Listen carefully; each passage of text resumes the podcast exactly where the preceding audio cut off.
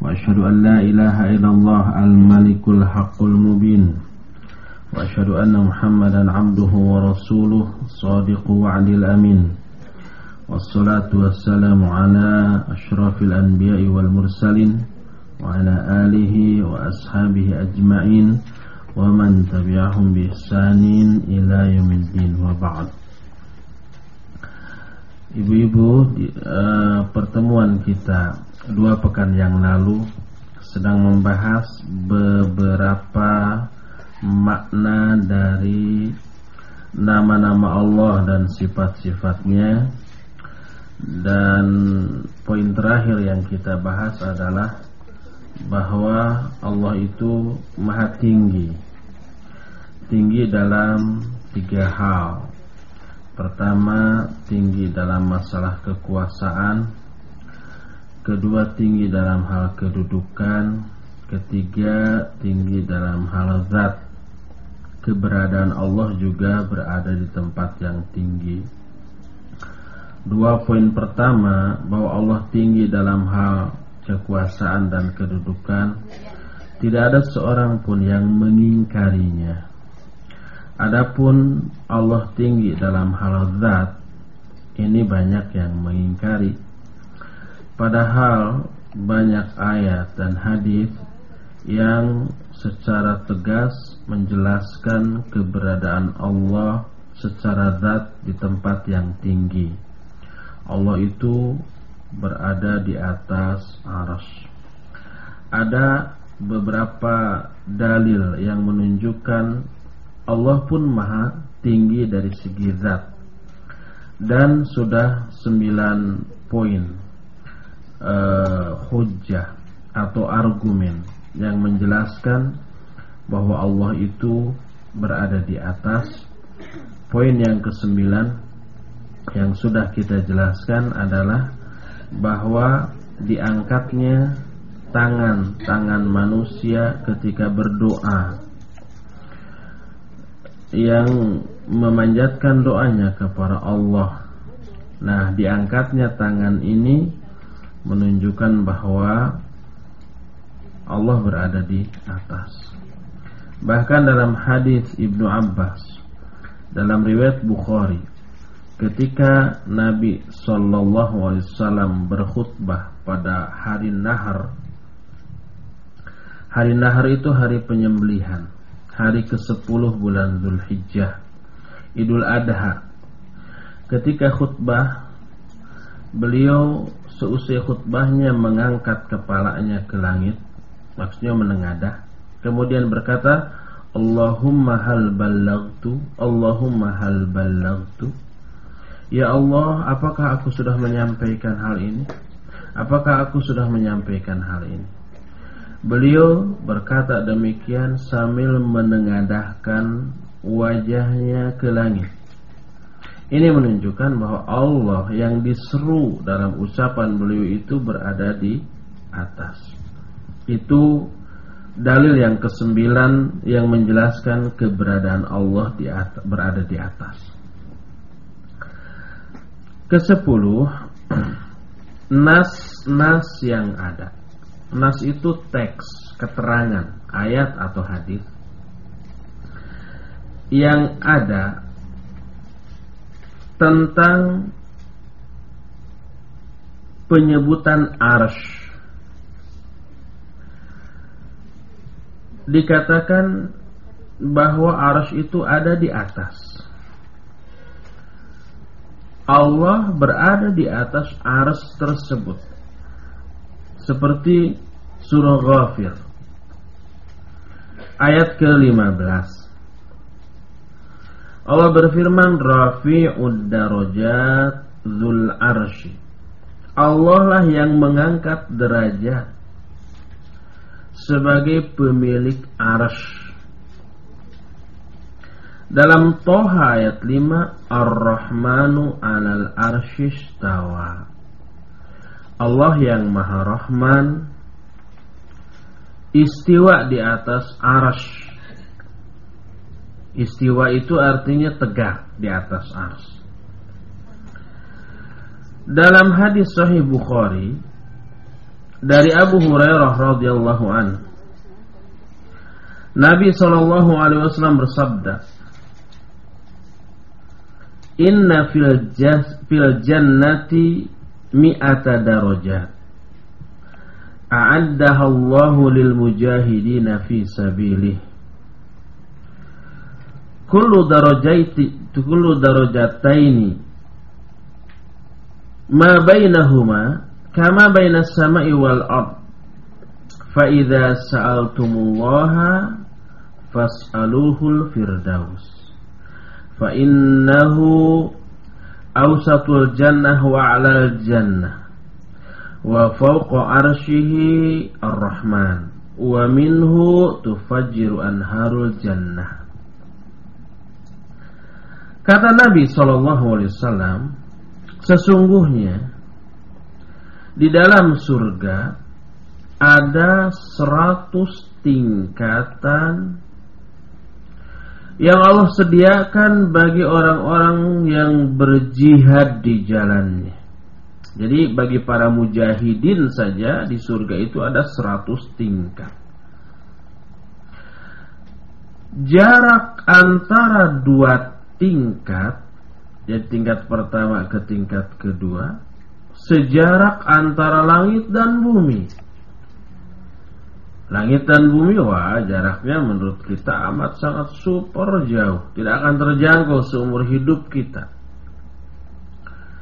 Nah sejauh itu pula jarak satu tingkat ke tingkat yang lainnya di surga.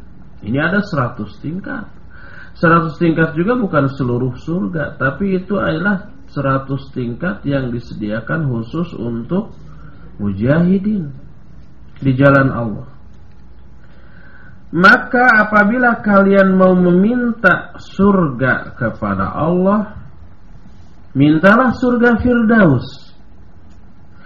Karena surga Firdaus itu adalah surga yang paling tengah sekaligus paling tinggi. Itu surga Firdaus. Ya paling tengah, ya paling tinggi.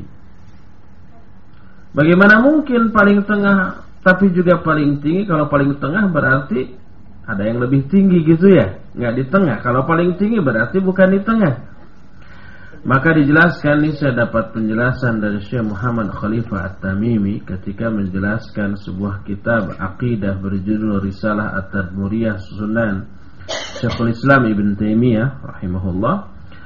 Beliau menyatakan bahwa surga sur, tingkatan surga itu ibarat parabola baskom yang tertelungkup gitu ya. Ibarat batok kelapa yang tertelungkup. Itu tingkatan surga. Sehingga yang paling tinggi otomatis juga paling tengah. Ya di tengah-tengah paling tengah ya juga paling tinggi. Seperti itulah tingkatan surga. Oleh karena itulah maka kata Nabi Shallallahu Alaihi Wasallam, apabila kalian minta surga kepada Allah, mintalah surga Firdaus. Karena surga Firdaus itu surga yang paling tengah sekaligus paling tinggi. Dan di atas arash ada Ar-Rahman. Maksudnya Ar-Rahman itu Allah Subhanahu wa taala.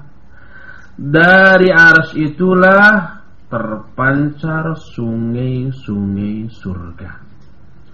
Jadi sungai-sungai yang mengalir di surga itu bersumber dari ars Allah Subhanahu wa taala. Ars itu berada di atas. Di atas surga. Nah, di atas ars Allah istiwa. Allah tegak. Dan ini menunjukkan keberadaan Allah itu amat sangat tinggi. Allah ada di atas. Di atas mana? Di atas ars. Padahal ars adalah makhluk Allah yang tertinggi sekaligus terbesar. Inilah dalil ke-10 yang menjelaskan keberadaan Allah secara zat bahwa Allah berada di tempat yang amat sangat tinggi. Kedua belas, eh ke sebelas, apa yang Allah kisahkan tentang Fir'aun la'anahullah? Ketika Fir'aun mendustakan Nabi Musa alaihissalam yang menyatakan bahwa Allah itu maha tinggi. Kata Nabi Musa Allah itu maha tinggi berada di atas di atas langit. Maka Fir'aun berkata, Wa qala Fir'aun, Ya Haman, Ibni li sorhan, la'alli ablughul asbab, asbab as-samawat, fa'attaliu ila ilahi Musa. Kata Fir'aun, Hei Haman, Haman itu arsiteknya di zaman Fir'aun. Bangunkan untukku sebuah menara yang tinggi. Aku akan naik ke menara itu sehingga bisa sampai kepada puncak-puncak langit lalu aku akan bisa melihat kepada Tuhannya Musa, kepada ilahnya Musa, kepada sesembahan Musa. Jadi Firaun ngomong seperti itu mendustakan ucapan Nabi Musa alaihissalam yang menyatakan bahwa Allah itu adalah penguasa langit dan bumi, penguasa barat, penguasa barat dan timur serta apa-apa yang ada di antara keduanya. Dan Allah yang menguasai seperti itu berada di atas langit, berada di atas seluruh makhluk dan terpisah dari makhluk tetapi tidak ada sesuatu pun dari makhluknya yang tersembunyi dari ilmu Allah. Nah ayat ini pun menunjukkan Allah ada di atas. Kedua belas tentang kisah bahwa Allah berbicara langsung kepada Nabi Musa ketika Allah itu menyatu dengan gunung lalu gunung itu hancur luluh karenanya. Nabi Musa kan ingin melihat Allah. Kata Allah coba lihat gunung itu. Kalau nanti gunung itu tetap pada tempatnya kamu bisa melihat aku. Ternyata gunung itu hancur berkeping-keping. Kata Ibnu Imam Ibnu Khuzaimah rahimahullah Beliau membantah kalangan sufi yang menyatakan Allah itu ada di mana-mana. Allah itu menempati semua tempat, berada di setiap makhluk. Dibantah oleh Imam Ibnu Khuzaimah Kata Imam Ibnu Khuzaimah Seandainya Allah berada di setiap tempat Ada di mana-mana Sebagaimana yang diyakini oleh kaum Mu'attilah Mu'attilah itu orang-orang yang mengingkari sifat-sifat Allah seperti Jahmiyah, seperti Mu'tazilah dan yang lain-lainnya. Nah, Mu'tazilah dan Jahmiyah dianggap Mu'attilah karena mengingkari Kata Imam Ibn Huzaimah seandainya Allah menempati semua tempat, ada di mana-mana. Maka apa yang terjadi? Yang terjadi setiap tempat itu akan hancur luluh. Akan berkeping-keping sebagaimana gunung itu pun hancur luluh berkeping-keping ketika Allah Subhanahu wa taala berada di sana. Waalaikumsalam. Hancur lulu. Tidak akan tahan, tidak akan kuat. Nah, sedangkan kita mengetahui bahwa semua tempat di kita ini tidak hancur. Tidak luluh. Menunjukkan Allah itu bukan berada di mana-mana. menunjukkan Allah itu tidak menempati semua tempat tapi Allah berada di atas di atas ars. Nah, oleh karena itu di dalam surah Al-A'raf ayat 143 Falamma tajalla rabbuhu lil jabal ja'alahu dakka. Ketika Allah menempati gunung itu, maka ternyata gunung itu hancur berkeping-keping. Ini menunjukkan tidak mungkinlah Allah menempati gunung atau makhluk mana pun. Akibatnya akan hancur. Inilah bantahan Imam Ibnu Khuzaimah terhadap orang-orang yang menyatakan Allah itu ada di mana-mana. Allah itu menempati setiap tempat. Padahal keyakinan Allah ada di mana-mana ini sudah merebak di kalangan kaum muslimin dikatakan oleh orang-orang yang disebut ustaz, dai. Malah kalau tidak salah saya dengar judul Allah ada di mana-mana ini menjadi judul sebuah tayangan di televisi katanya entah sinetron, entah kisah nyata, entah apalah. Ini satu keyakinan yang keliru. Itulah beberapa ayat dan juga hadis yang menunjukkan bahwa Allah ada di atas arsy. Selain ayat dan hadis, ucapan-ucapan para sahabat pun banyak yang menyatakan Allah berada di atas. Hanya empat contoh yang saya kemukakan, yang dikemukakan di dalam kitab ini. Pertama ucapan Umar Ibnu Khattab radhiyallahu an.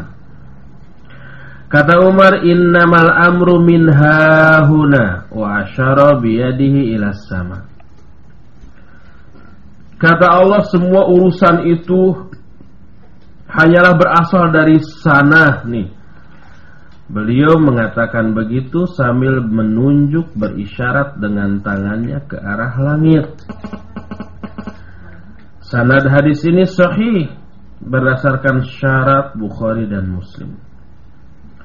Juga ucapan Umar yang menyatakan wailul liddiyanil arab min diyanis sama. Celakalah para pemilik agama dunia karena melepaskan diri dari agama langit. Yang dimaksud agama bumi ini adalah agama yang dibikin oleh makhluk yang ada di bumi. Sedangkan agama langit adalah agama yang bersumber dari Allah yang ada di langit. Langit berarti di atas. Itu ucapan Umar.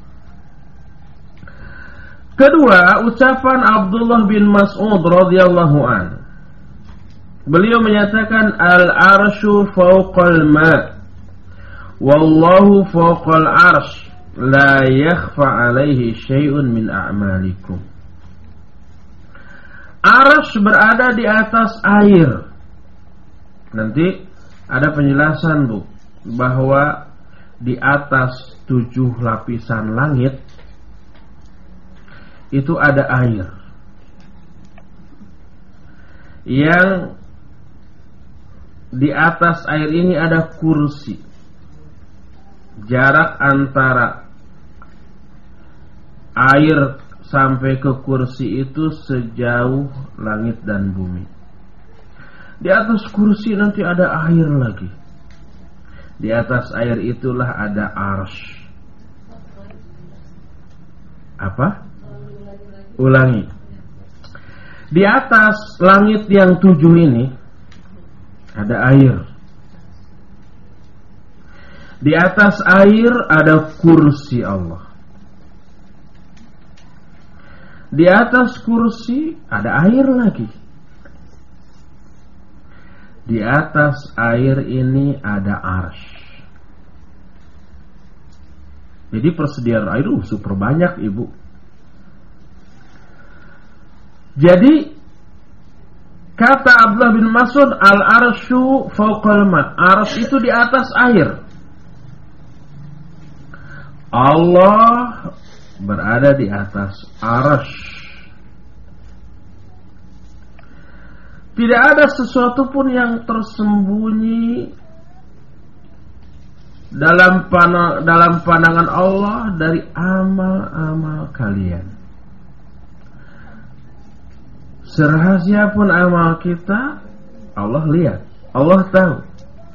Allah mengawasi walaupun dia berada di atas ars. Ini ucapan Abdullah bin Mas'ud. Ketiga ucapan Aisyah radhiyallahu anha ketika ditanya tentang kasus pembunuhan terhadap Utsman bin Affan radhiyallahu an. Setuju nggak dengan pembunuhan Utsman ini? Aisyah menjawab, "Walakin alim Allah min fawqi arsyihi anni lam uhib qatlahu."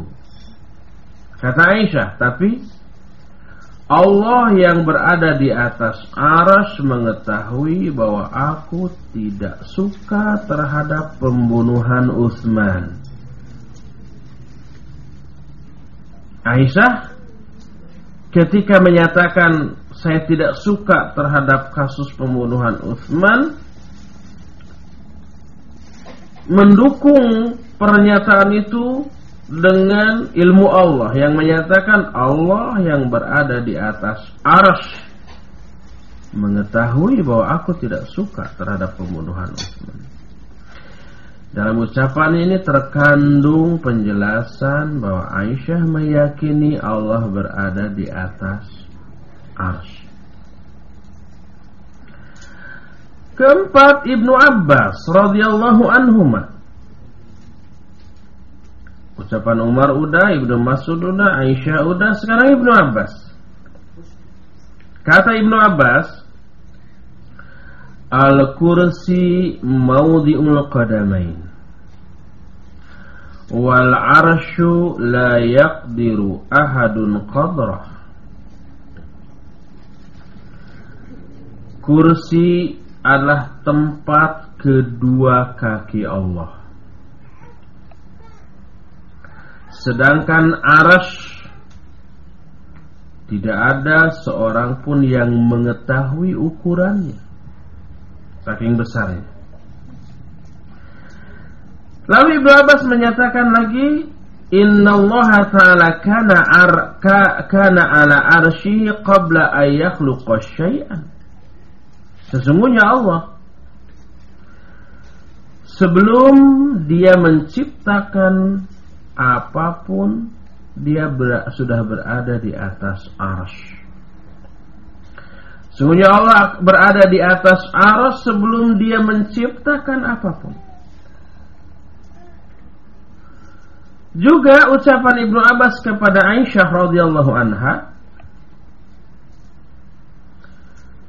ketika Aisyah waktu itu difitnah dengan kisah hadisul ifki Hadisul ifki itu ucapan bohong, ucapan palsu. Waktu itu kan Aisyah oleh Nabi SAW dibawa untuk suatu perjalanan safar. Aisyah ditandu, tandunya tertutup. Pas perjalanan pulang, sebelum sampai di Madinah, Nabi Sallallahu Alaihi Wasallam dan para sahabat istirahat dulu di tengah jalan. Ketika istirahat itulah Aisyah turun keluar dari tanduknya untuk buang hajat. Tanpa ada seorang pun yang tahu, termasuk Nabi Muhammad Sallallahu Alaihi Wasallam. Ketika Aisyah sedang keluar agak jauh ke tempat yang agak sepi. Rombongan berangkat lagi. Tandu Aisyah pun dipanggul lagi. Tak ada seorang pun yang tahu bahwa tandu itu kosong. Aisyah seusai menunaikan hajatnya mendapati tempatnya sudah kosong. Dari kejauhan kelihatan rombongan Nabi dan para sahabat sudah jauh. Akhirnya Aisyah jalan kaki. Ternyata di belakang Aisyah ada seorang lagi, sahabat yang juga tertinggal. Sahabat ini melihat loh ada seorang wanita pakai pakaian hitam. Ternyata diketahui ini Aisyah. Akhirnya Aisyah disuruh naik untanya. Sahabat ini berjalan di depan, tidak nuntun, tidak. Di depan agak jauh, tapi tidak terlalu jauh juga. Untuk menjaga keselamatan Aisyah. Ketika rombongan Nabi SAW sampai di Madinah dengan para sahabat, didapati Aisyah tidak ada. Ke mana? Lagi ribut-ribut datang sahabat yang diikuti di belakangnya oleh Aisyah. Maka ini kesempatan emas bagi kaum munafikin untuk menghembuskan fitnah. Ditiupkanlah fitnah bahwa Aisyah itu telah berbuat perbuatan keji kotor dengan sahabat ini. Dihembuskan fitnah seperti itu. Menyebarlah Sampai Nabi Muhammad Sallallahu Alaihi Wasallam pun terpengaruh. Sampai Aisyah didiamkan. Bahkan tidak ditanya, tidak disapa, tidak diajak ngobrol. Bahkan akhirnya Aisyah minta izin pulang ke rumah orang tuanya sampai nangis-nangis. Sementara fitnah begitu dahsyat merebak bahwa Aisyah ini telah berbuat keji bahasa kitanya sekarang ini selingkuh dan seterusnya.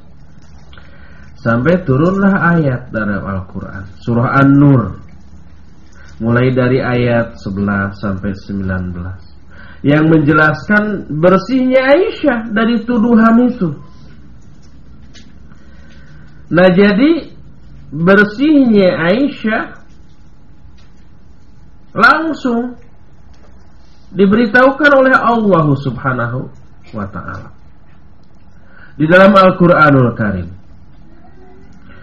Makanya pernah Ibnu Abbas berkata kepada Aisyah wa anzalallahu bara'ataki min fawqi sab'i samawat Kata Ibnu Abbas kepada Aisyah Allah menurunkan bersihnya diri kamu dari fitnahan itu dari atas tujuh langit. Allah kan berada di atas, di atas langit. Allah menurunkan Al-Quran yang menyatakan bersihnya, Aisyah dari tuduhan palsu tadi. Ini oleh Ab, Ibnu Abbas dikatakan wa anzalallahu bara'ataki min fawqi sab'is samawat. Allah menurunkan kebersihan kamu, kesucian kamu dari atas tujuh langit. Ini menunjukkan Ibnu Abbas meyakini Allah berada di atas langit. Dan banyak lagi ucapan sahabat-sahabat lainnya yang menyatakan bahwa Allah itu berada di atas. Tapi empat sahabat yang tadi dikemukakan pun cukup untuk memberikan keyakinan kepada kita bahwa sahabat pun meyakini keberadaan Allah di atas langit.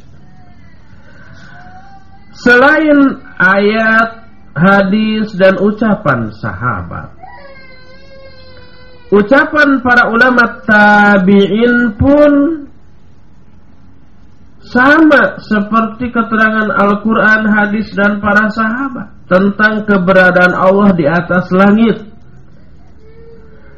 Pertama, seorang tabi'in namanya Masruq.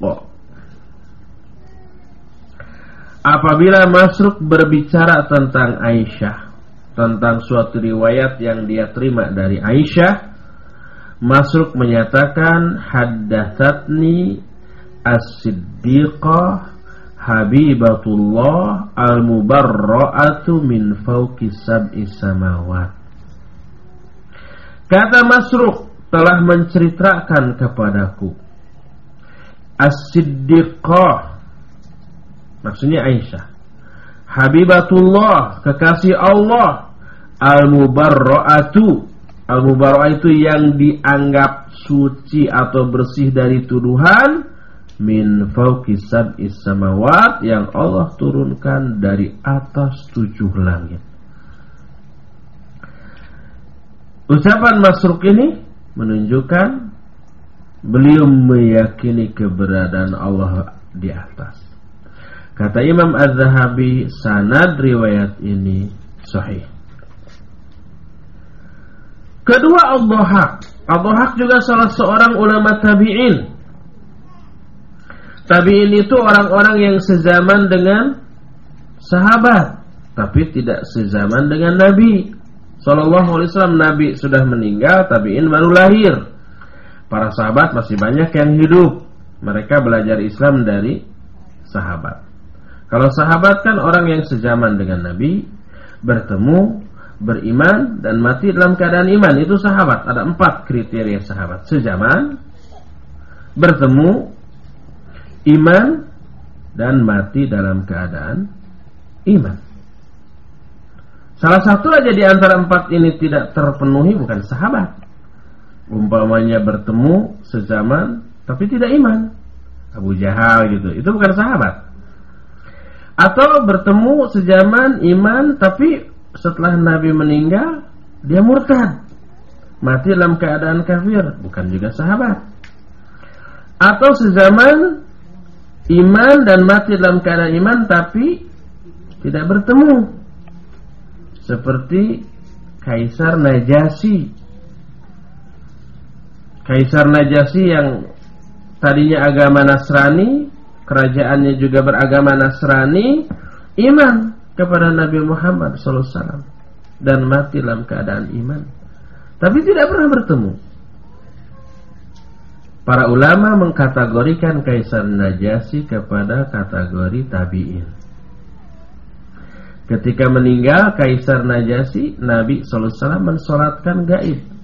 Solat gaib. Dan solat gaib ini dilakukan apabila orang muslim yang mati di suatu tempat tidak ada yang mensolatkan di tempat matinya.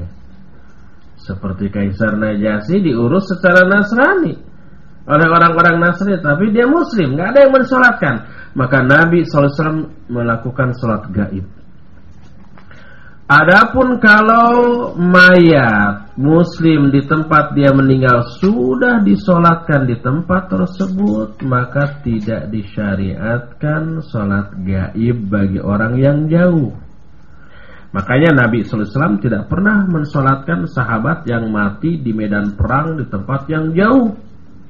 Tidak perlu. Karena sudah disolatkan di tempat itu. Jadi kita juga demikian. Kalau ada saudara berada di kota lain jauh meninggal, kita nggak perlu sholat gaib di sini karena pasti di sana sudah disolatkan. Kecuali kalau yakin belum disolatkan seperti umpamanya korban tsunami di Aceh, banyak kan sampai ratusan ribu, itu tidak disolatkan. Siapa yang nyolatkan? Orang yang selamat pun jangankan sholat jenazah, ngurus jenazah, dirinya pun sudah stres, sudah depresi gitu. Sehingga kita boleh sholat gaib di sini untuk saudara-saudara kita yang meninggal di Aceh umpamanya ketika itu. Nah itu pengertian tabiin. Tabiin itu orang yang sejaman dengan sahabat. Tidak bertemu dengan Nabi SAW dan menerima Islam dari sahabat serta meninggal dalam keadaan iman. Salah satu tabiin tadi masruk sudah. Kedua Al-Dhuha. Ketika menafsirkan Al-Quran surah Al-Mujadilah ayat ke-8 yang menyatakan ma yakunu min najwa salasatin illa huwa rabi'uhum tidak ada tiga orang yang berbisik-bisik kecuali Allah lah yang keempatnya Tiga orang berbisik-bisik. Allah mendengar. Allah lah yang keempatnya. Ketika menafsirkan ayat ini berkata Al-Dhahab huwa fawqal arsy wa ilmuhu ma'hum aina makanu.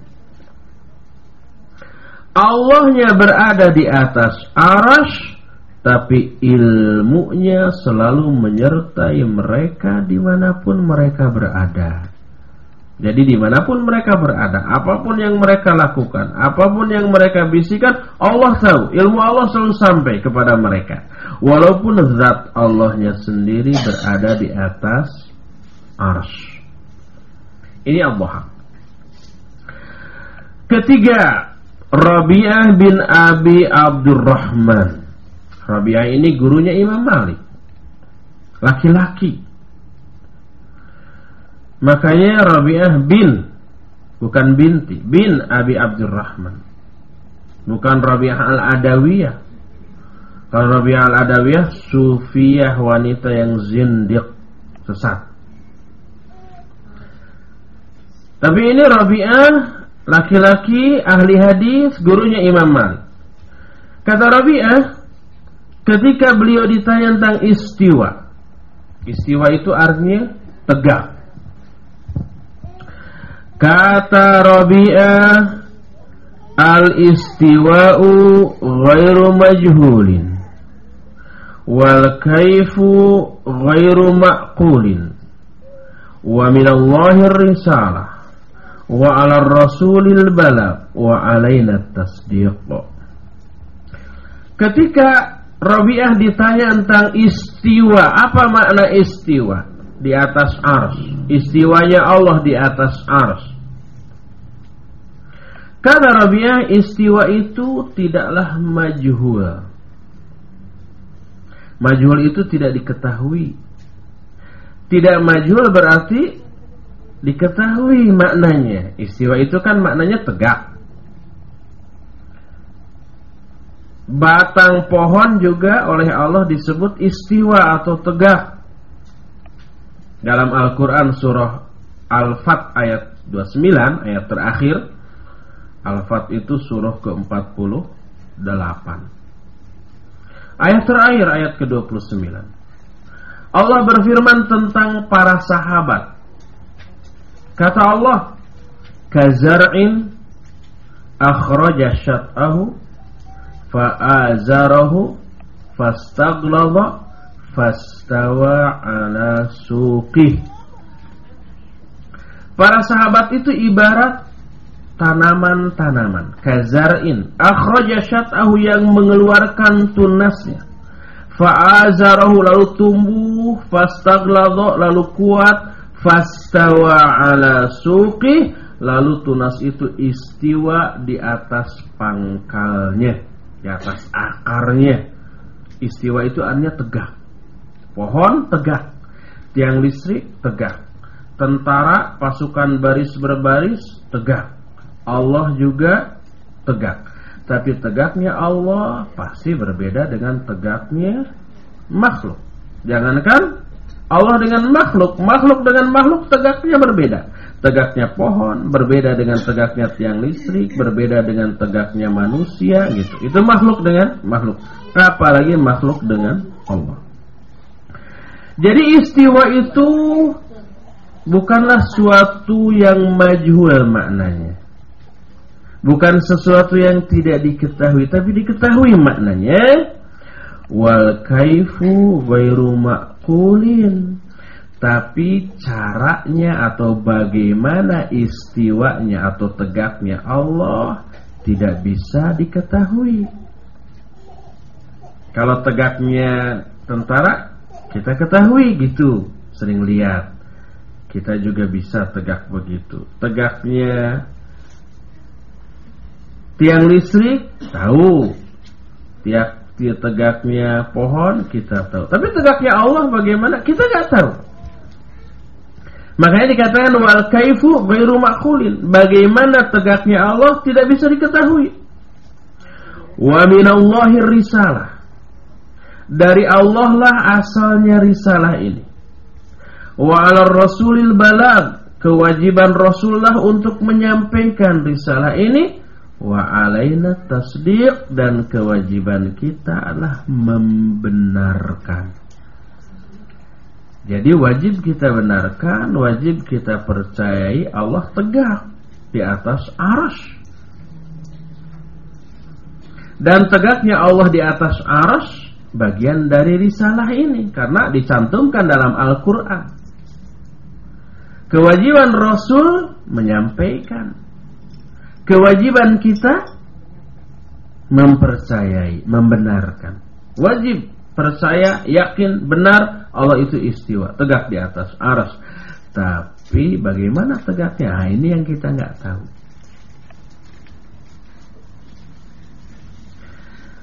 Imam Malik, nah Imam Malik gurunya Rabi'ah ya, muridnya Rabi'ah tadi. Kata Imam Malik,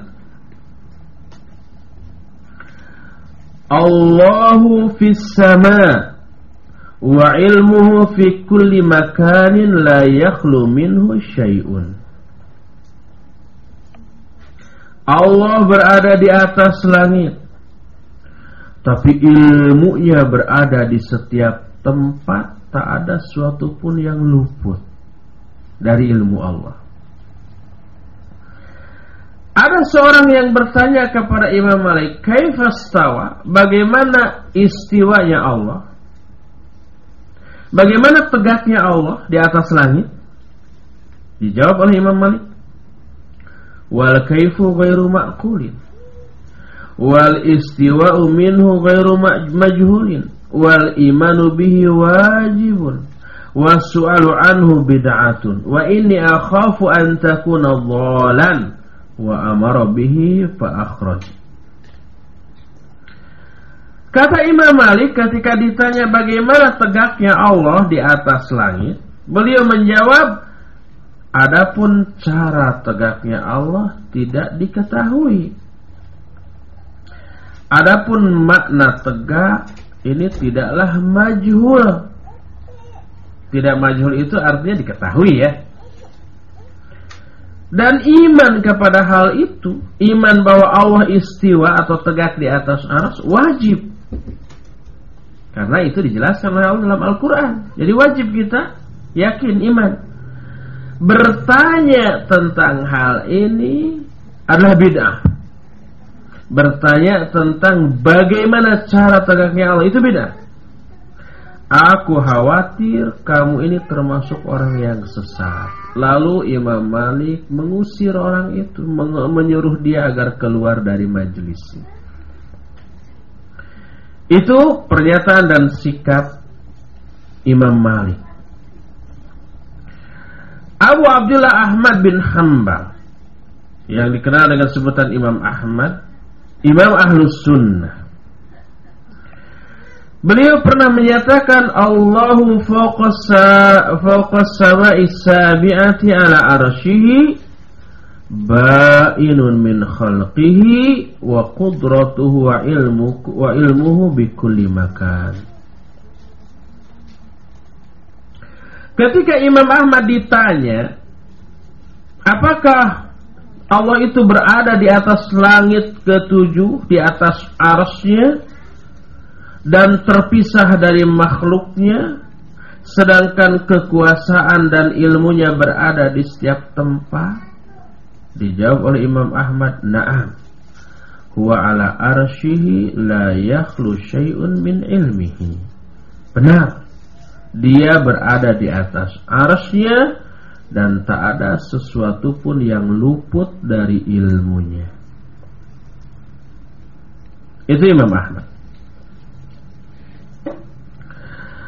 Ishaq bin Rahawai pernah juga ditanya, "Ma hadhil ahadith?" Tarawna anna Allah yanzilu ila sama'id dunya? Qala na'am. Rawaha thiqat alladhina yar, yarwuna al-ahkam. Faqala yanzilu wa yada'u al-arsh? Qala yaqdiru ay yanzila min ghairi ay yakhluwa minhu al-arsh. Qala na'am. Qala falima tatakallama fi hadha Ishaq bin Rahawai pernah ditanya bagaimana dengan hadis-hadis ini? Apakah engkau meriwayatkan bahwa Allah turun ke langit dunia? Dijawab oleh Ishak, iya. Hadis ini diriwayatkan oleh orang-orang yang sikot. Sikot itu terpercaya. Yang juga banyak meriwayatkan masalah-masalah hukum. Ditanya lagi, apakah Allah turun dan meninggalkan arash? Apakah Allah mampu turun tanpa membuat arusnya kosong? Dijawab, iya. Itulah perbedaan sifat Allah dengan sifat makhluk. Kalau makhluk berada di atas suatu tempat di atas. Di atas kursi umpah atau mimbar. Lalu turun ke bawah berarti kursi atau mimbarnya kosong. Kalau Allah tidak. Allah turun ke langit dunia tanpa membuat arasnya kosong dari dirinya. Sehingga tidak ada pertentangan antara ayat yang menyatakan Allah di atas aras dengan hadis yang menyatakan Allah itu turun ke langit dunia setiap sepertiga akhir malam. Dua-duanya dilakukan ia istiwa di atas aras selamanya. Ia turun ke langit dunia juga selamanya. Kenapa dianggap selamanya? Karena sepertiga akhir malam itu akan selalu bergulir di setiap tempat di dunia ini. Sekarang di kita umpamanya jam 11. Tapi di tempat tertentu pasti ada tempat yang saat ini sepertiga akhir malam. Terus begitu bergulir. Itu penjelasan Ishak. Ibnul Arabi pakai alif lam. Abu Bakar Ibnul Arabi. Berbeda dengan Ibnu Arabi tanpa alif lam. Ibnu Arabi ini zindiq oleh Imam Al-Ghazali oleh Al-Hakami dalam kitabnya ini dikafirkan kalau Ibnu Arabi. Karena Ibnu Arabi itu tidak mengakui adanya hari kebangkitan. Bukan kebangkitan nasional. Kebangkitan maksudnya dihidupkannya kembali manusia di hari kiamat nanti. Itu diingkari oleh Ibnu Arabi. Makanya kata Al-Ghazali Al-Munqidh min dengan berat hati saya mengkafirkan Ibnu Arabi. Itu Ibnu Arabi tanpa alif lam. Nah di sini Ibnul Arabi ada alif lam. Maknanya art, uh, maksudnya adalah Abu Bakar Ibnul Arabi seorang ulama ahlus sunnah. Pernah ditanya, Ya Aba Abdullah, ma makna qawlihi ar-Rahmanu alal arsyistawa. Wahai Abu Abdullah, Apakah makna firman Allah bahwa Allah yang maha rahman istiwa di atas aras, tegak di atas aras? Beliau menjawab, huwa ana arsyihi kama akhbar. Maknanya adalah dia berada di atas aras sebagaimana yang dia beritakan. Ada lagi orang yang berkata, Laisa kadzalik. Innama ma'nahu istawla. Faqala uskut. Ma yudrika ma hadha. العرب لا تقول للرجل استولى على الشيء حتى يكون له فيه مضاد. فأيهما غلب؟ قيل استولى. والله تعالى لا مضاد له وهو على أرشه كما أخبر. ثم قال الاستلاء بعد المغالبة قال النابغة. Ada orang yang berkata, bukan begitu maknanya. Tapi makna istawa adalah istaula. Kalau istiwa istawa kan tegak. Makna tegak di sana istaula istaula itu menguasai Jadi Allah istiwa di atas aras maksudnya Allah menguasai aras. Itu kata orang itu. Dihardik oleh Ibnu Arabi. Diamkan. Apa artinya ucapan kamu? Karena orang Arab tidaklah berkata kepada orang lain dengan perkataan istaula ala syai' seseorang menguasai sesuatu istaula kecuali sebelumnya orang itu punya saingan terhadap sesuatu itu berebut sesuatu yang menang maka dikatakan istaula ala syai' orang itu menguasai hal tersebut jadi menguasai dengan mana istaula dikatakan kalau sebelumnya orang itu bersaing dengan orang lain. Umpamanya ada sengketa rumah nih, si A dan si B. Bersengketa, berebut ke pengadilan. Lalu pengadilan menyatakan si A yang menang, yang berhak. Maka dikatakan si A istaula ala tilka ala dalikal bait. Si A menguasai rumah itu. Dikatakan istaula. Karena apa? Karena sebelumnya ada saingan yang berebut lalu dia menang. Itu istaula namanya. Sedangkan Allah terhadap aras tidak berebut. Tidak ada saingan. Apa ada yang memperebutkan aras dengan Allah? Tidak ada. Dari dulu juga Allah tidak punya saingan. Jadi kalau istaula itu al-mughalabah. Mughalabah itu pihak yang menang setelah sebelumnya bersengketa dengan pihak lain. Jadi kalau umpamanya Allah istiwa di atas aras, istiwa di sana diartikan berkuasa dengan mana istaula, ah, berarti dianggap sebelum Allah menguasai aras itu Allah berebut dengan saingannya. Lalu Allah menang. Dan ini pemahaman yang super keliru.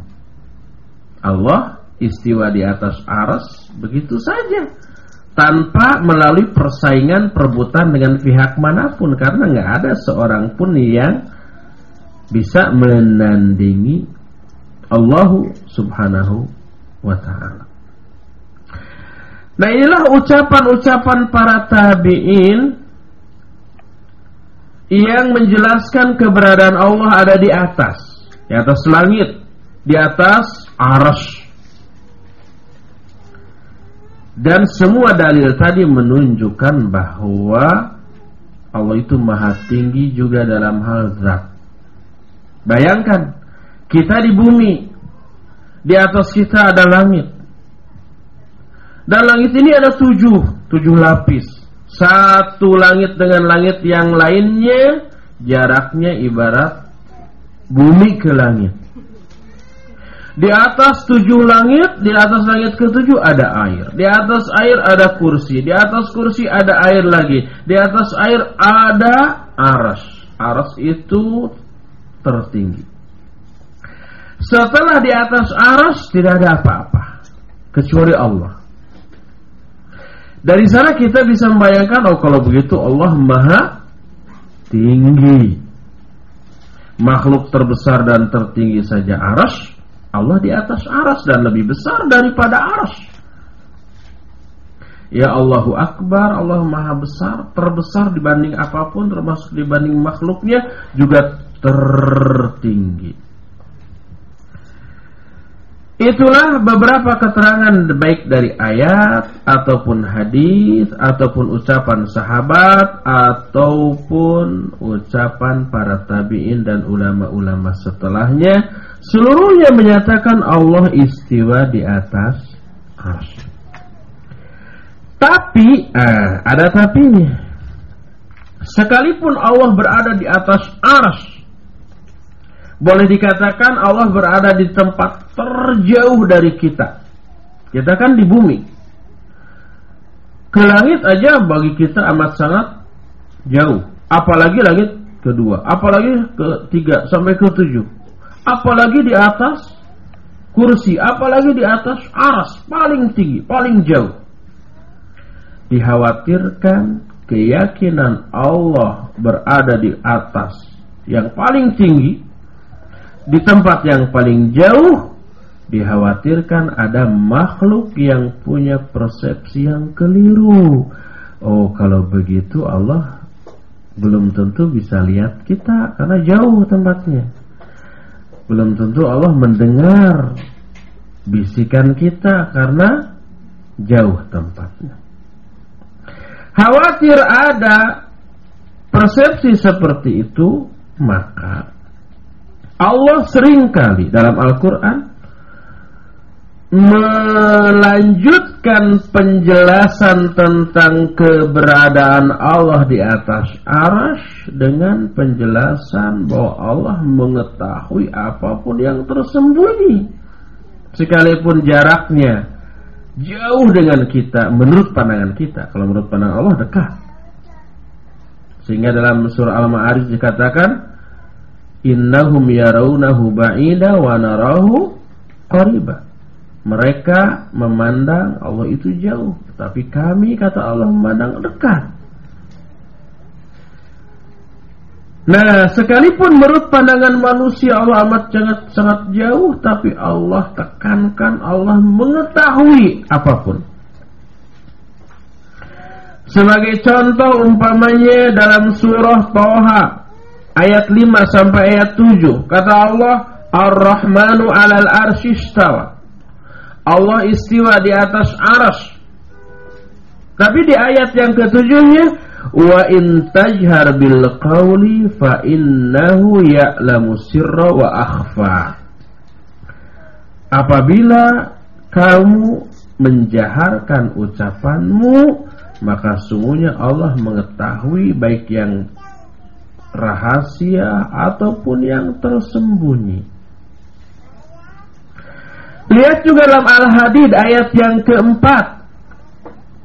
Kata Allah, "Huwallazi khalaqa samawati wal arda fi sittati ayyam, tsumma stawa 'alal 'arsy, ya'lamu ma yaliju fil ardi wa ma yakhruju minha, wa ma yanzilu minas sama' wa ma ya'ruju fiha, wa huwa ma'akum aina ma kuntum, wallahu bima ta'maluna basir." Kata Allah, Dialah Allah yang telah menciptakan langit dan bumi dalam waktu enam hari. Kemudian Allah istiwa di atas aras, tegak di atas aras. Ya'lamu ma yaliju fil ardi. Sekalipun Allah tegak di atas aras, Allah mengetahui apa saja yang masuk ke dalam bumi dan apa yang keluar dari bumi dan apa yang turun dari langit dan apa yang naik ke langit. Allah tahu semuanya. Wa huwa ma'akum aynama kuntum dan Allah selalu menyertai kalian di mana pun kalian berada. Dan Allah maha melihat apa pun yang kalian lakukan. Jadi, Walaupun Allah istiwa di atas ars setelah menciptakan langit dan bumi, lalu Allah tegak di atas ars, Allah katakan, Allah mengetahui apa yang masuk ke dalam bumi, apa yang keluar dari bumi, apa yang turun dari langit, apa yang naik ke langit. Allah menyertai kalian di mana pun kalian berada.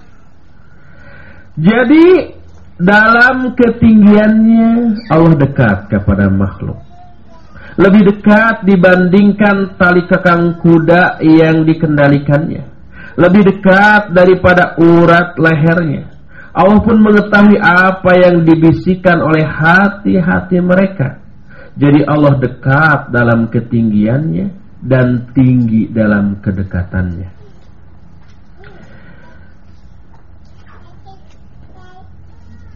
Adapun yang dimaksud Allah menyertai makhluk ada dua macam makna menyertai.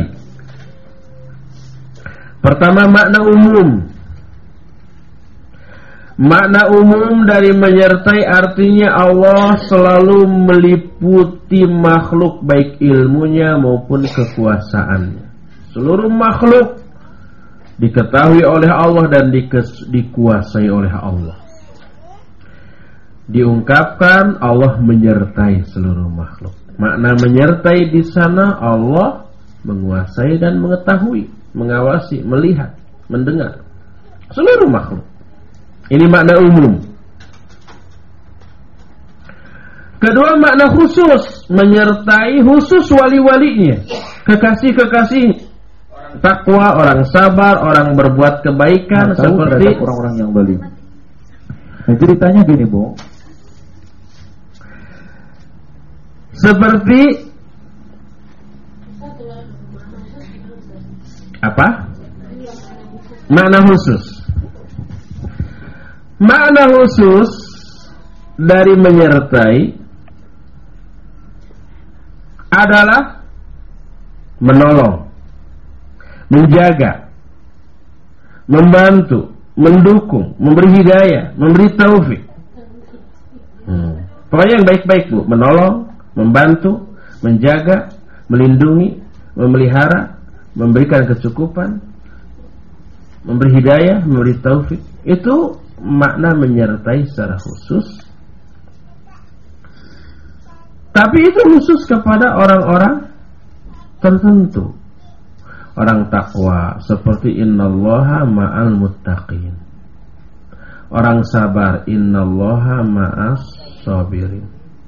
Orang muhsin innallaha ma'al muhsinin. Allah menyertai orang takwa, orang sabar, orang muhsin.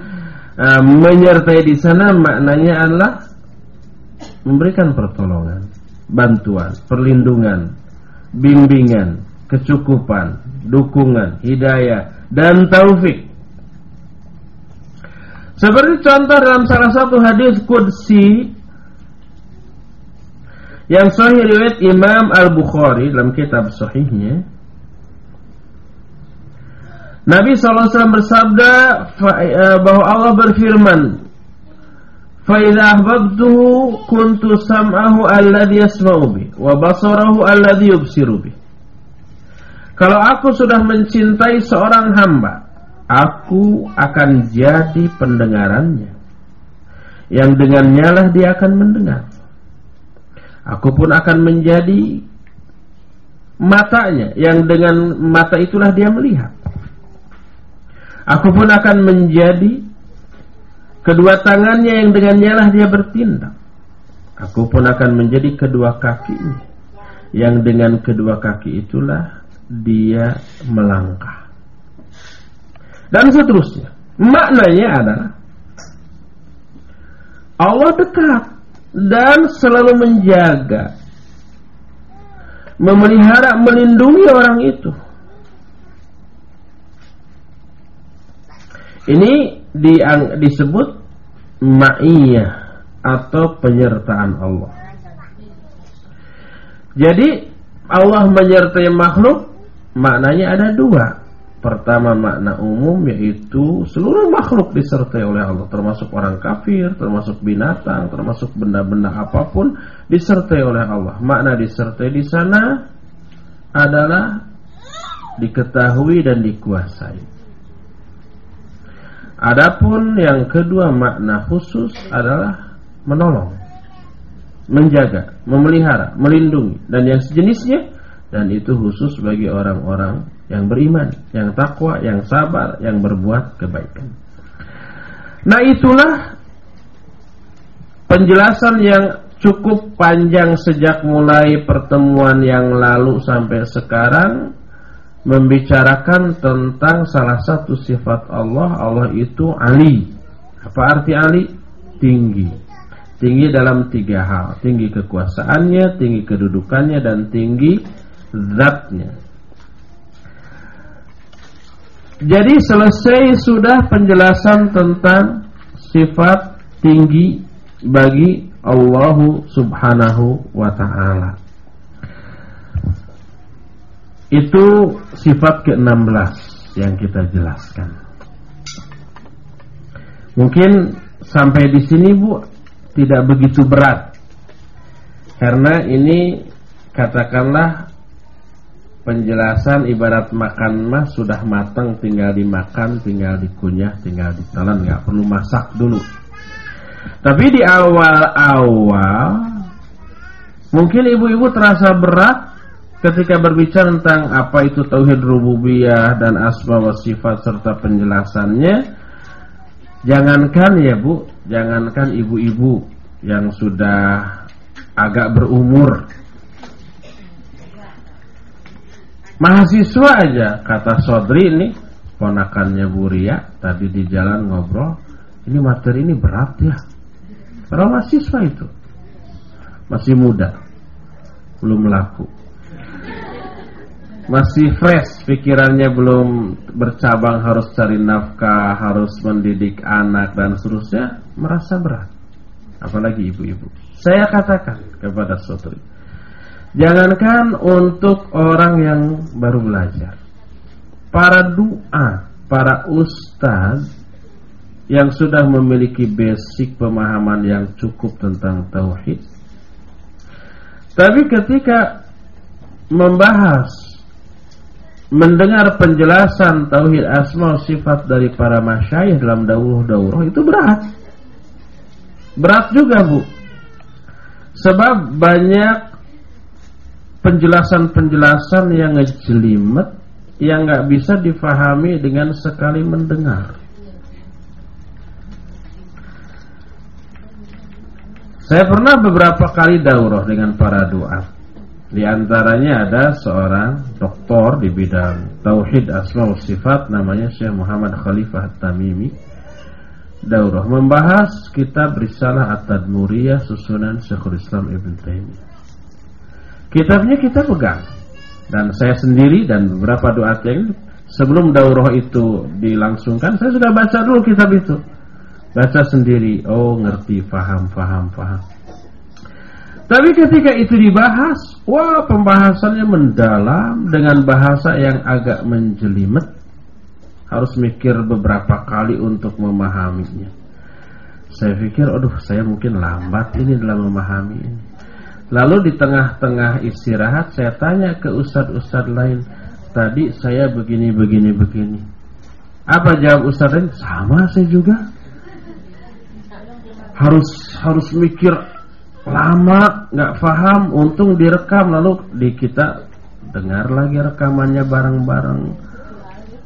Uh, baru setelah berkali-kali dengar baru oh ini oh ini oh ini jadi ketika Syekh itu beres ngajar di akhir pelajaran ada pertanyaan nggak? Semua diam nggak ada yang bertanya. Syekhnya husnudon oh berarti sudah paham semua. Padahal apa yang akan ditanyakan pun bingung.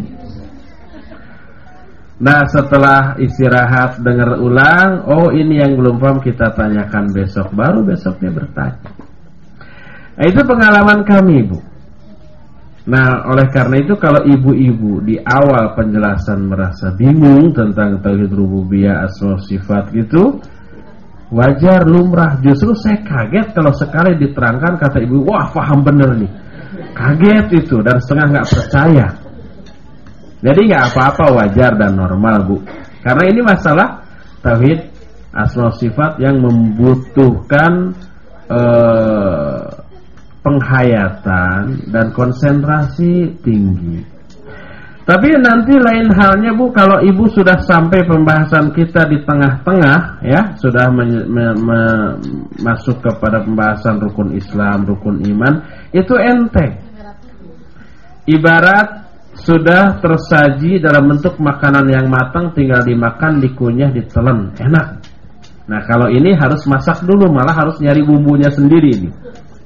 Jadi agak puyeng. Nah, kalau ibu mau terus ulet insya Allah lama-lama paham. Tapi kalau ibu ingin, nggak ingin masak, nggak ingin nyari uh, bahan bumbu, ingin tinggal masak, uh, kita bisa sodorkan yang matang tapi bukan masalah tauhid kalau umpamanya ibu-ibu minta saya membahas masalah fikih masalah tafsir masalah syarah hadith masalah akhlak. Nah itu tidak akan bingung Bu. Tidak akan merasa berat tidak akan merasa mencelimet kalau tauhid ya ya seperti ini Mungkin ibu-ibu pernah ngaji tauhid yang ke ustadz lain tentang asma sifat, mungkin sama juga ngejelimetnya ya Bu ya. Nah seperti ibu itu bu. Jadi kita baru sampai poin 16 dari sifat-sifat Allah yaitu Al-Ali Yaitu Allah Maha Tinggi.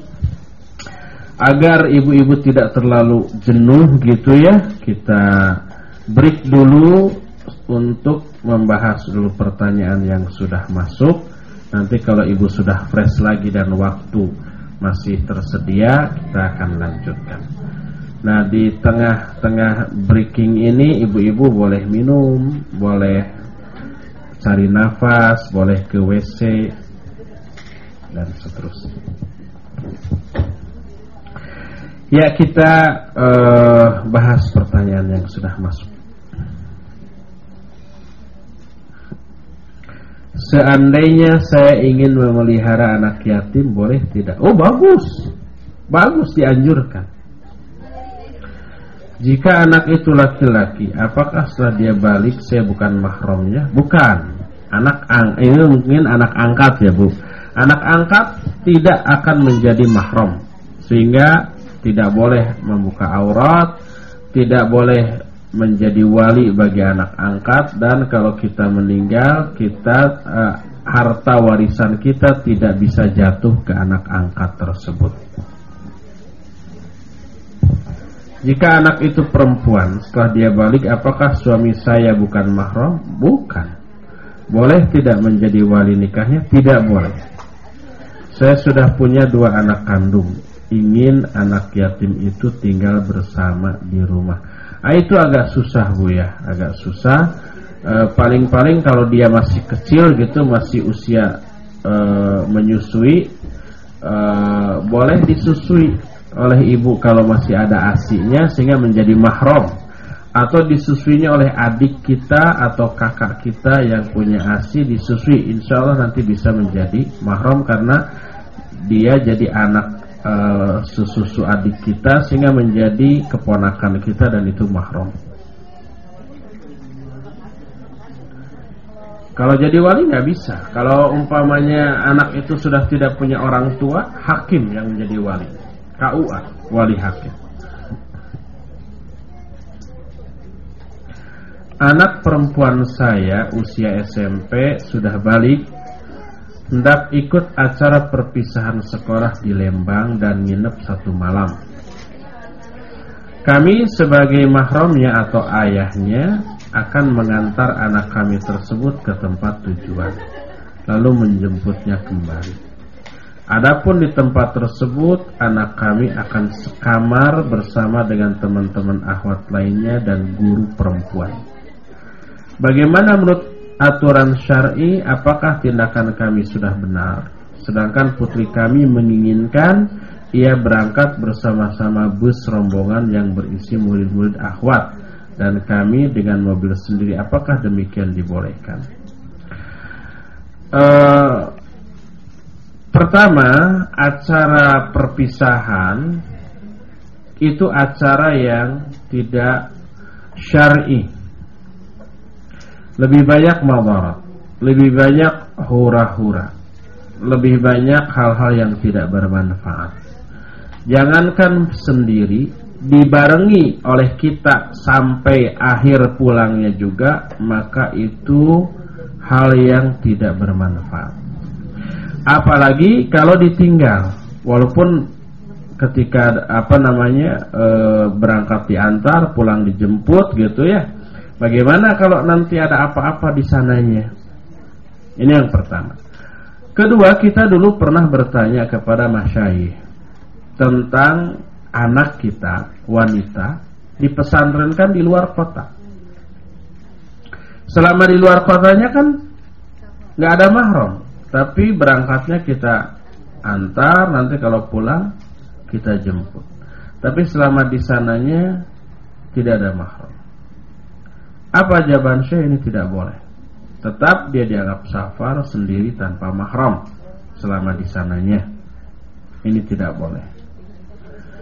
Nah, lalu kita menyebutkan madarat-madarat yang muncul apabila tidak demikian. Kalau umpamanya tidak dipesantrenkan ke tempat yang jauh, harus sekolah di tempat dekat, tapi sekolahnya nggak benar. Nah ini Syekh menjawab akhafu darurain. Kita mengambil madarat yang lebih kecil.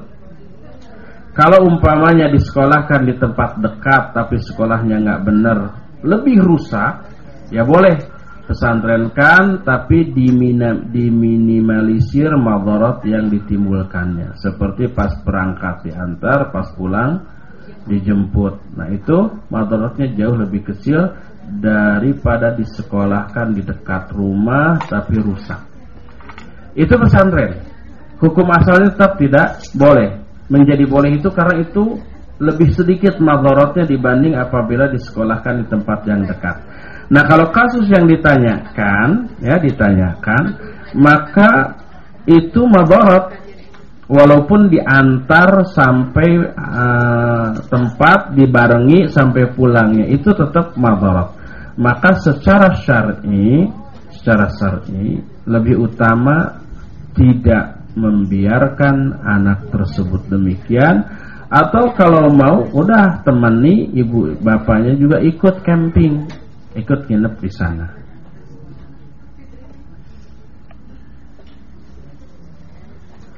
Boleh nggak kita memberikan hadiah Al-Quran kepada non-muslim Dengan niat suatu hari mereka mendapat hidayah untuk membaca dan masuk Islam? Kalau dikhawatirkan Al-Qurannya tersebut akan dihinakan Maka tidak boleh Makanya pernah Nabi SAW melarang para sahabat membawa Al-Quran ke negeri kafir. Karena khawatir nanti di sana akan dihinakan.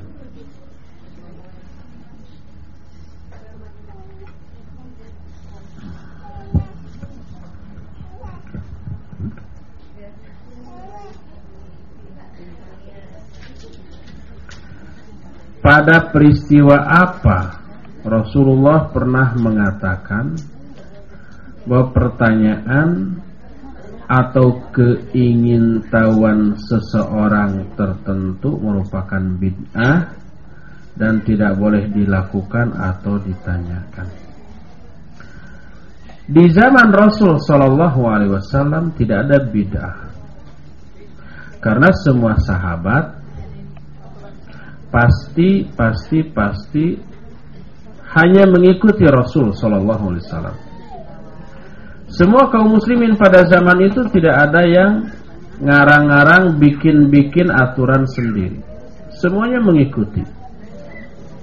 Makanya di zaman itu tidak ada bid'ah dan tidak ada pernah tidak pernah ada kasus Nabi menyebut bid'ah terhadap suatu amalan sahabat. Karena sahabat tidak pernah mengamalkan kecuali yang bersumber dari Nabi SAW. Kebidahan baru muncul setelah Nabi tidak ada. Nah baru muncul ajaran baru di zaman sahabat. Ditegur keras oleh sahabat. Di zaman tabi'in juga muncul lebih banyak ditegur keras oleh tabi'in. Oleh karena itu kalau ditanyakan pada peristiwa apa Rasul pernah menyatakan bidah? Tidak ada. Karena tidak pernah ada sahabat yang berbuat bid'ah. Kebidahan baru muncul setelah Nabi tidak ada. Nah, itu pun disebut bid'ah oleh sahabat dan oleh para ulama yang memahami Quran dan Sunnah secara mendalam dan menyeluruh. Mereka lah yang menyatakan itu adalah bid'ah.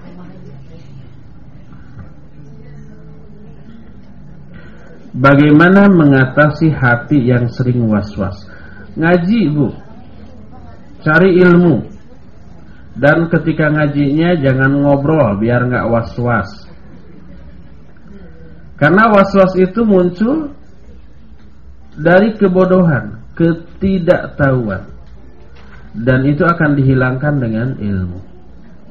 Sesering mungkin ngaji, Sesering mungkin baca buku, dengar radio roja, dan bertanya kepada ustadz.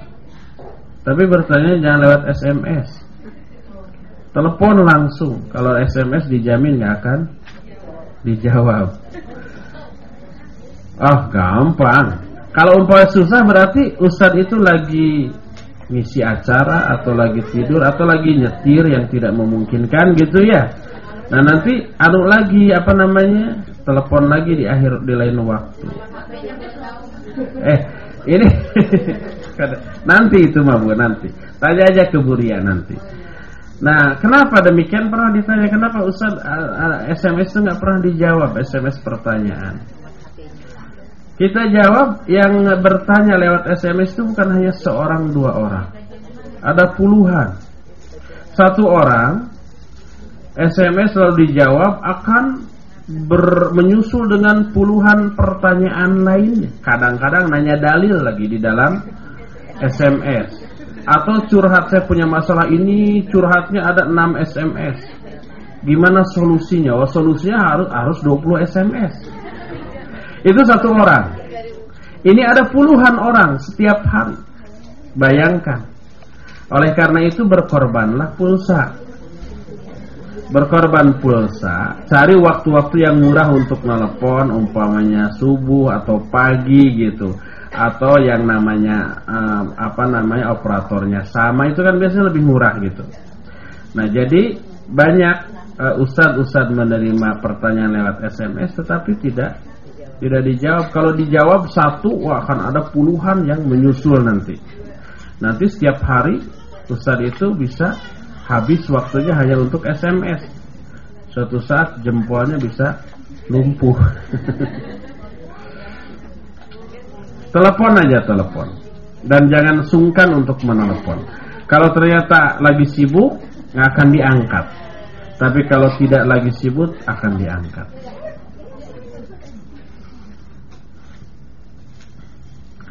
Bagaimana menjawabnya kepada orang yang mengatakan bahwa kaum yang mempelajari Islam berdasarkan Quran Sunnah saja dikatakan diam di tempat, tidak berpolitik, tidak berharokah sedangkan belajar Al-Quran dan Sunnah memang sudah kewajiban setiap muslim. Pertama Bu bilang Ustadz-ustadz yang ngajar Quran Sunnah dari kalangan kita salafin dulunya dulunya adalah tokoh-tokoh harokah-harokah yang sekarang bermunculan perintisnya dulu adalah ustadz-ustadz yang menjadi ustadz salafin di sini semuanya begitu itu pertama. Kedua, Bu, kata siapa kita tidak berpolitik? Salafiyin berpolitik karena politik tidak bisa lepas dari kehidupan manusia. Islam sebagai agama yang universal mencakup seluruh aspek kehidupan manusia termasuk aspek politik diatur dalam Islam. Cuma pertama, makna politik kita dengan mereka berbeda. Ibu jangan ngobrol tuh. Kedua, cara berpolitiknya antara kita dengan mereka berbeda. Adapun makna politik yang kita fahami, kita kembalikan kepada makna politik yang sebenarnya. Politik itu kan cara yang dilakukan oleh seseorang untuk meraih tujuan tertentu. Itu makna asal dari politik taktik atau siasat itulah satu makna dengan politik. Cara yang ditempuh oleh seseorang untuk meraih tujuan tertentu itu politik. Tapi sekarang politik di Indonesia atau di dunia lain maknanya sudah bergeser, Bu. Politik ini semakna dengan perebutan kekuasaan Nah kalau politiknya bermakna demikian merebut kekuasaan Maka kita tidak ingin merebut kekuasaan Adapun tujuan kita punya tujuan itu adalah untuk menegakkan Islam itu. Lalu bagaimana cara untuk meraih tujuan yaitu menegakkan Islam? Kita lihat bagaimana Rasul SAW dahulu menegakkan Islam. Ternyata beliau memulai dari mendakwahkan Tauhid. Dakwahkan tauhid tauhid 13 tahun lamanya sebelum turun perintah lain dan larangan lain tauhid dulu ditegakkan setelah 13 tahun dan tauhid tertanam barulah aspek-aspek lainnya diturunkan itulah cara berpolitik Nabi SAW dan itu pula lah cara berpolitik kita apakah dakwah yang kita lakukan tidak ada dampaknya kepada masalah politik? Besar, Bu. Kita mengajarkan tauhid, mengajarkan kebaikan dan seterusnya.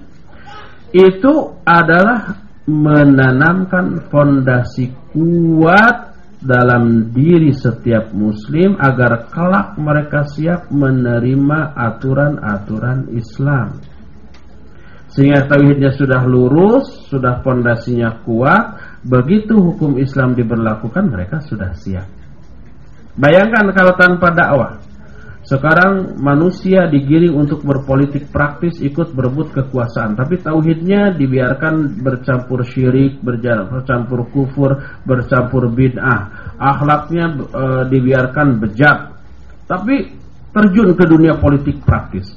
Akhirnya ketika kekuasaan terbut Imannya menyimpang Akhlaknya bejat akhirnya pas aturan Islam diberlakukan mereka nggak setuju nggak siap. Nah oleh karena itulah maka cara berpolitik kita adalah mendakwahkan tauhid mendakwahkan Islam mendakwahkan akhlak menanamkan ibadah dan seterusnya. Ini cara berpolitik kita untuk menegakkan Islam di muka bumi ini. Itulah cara berpolitik kita Makanya Syekh Al-Albani rahimahullah pernah menyatakan siyasatun al-yaum tarkus siyasah. Cara berpolitik kita sekarang adalah dengan cara meninggalkan politik praktis. Itu cara berpolitik kita.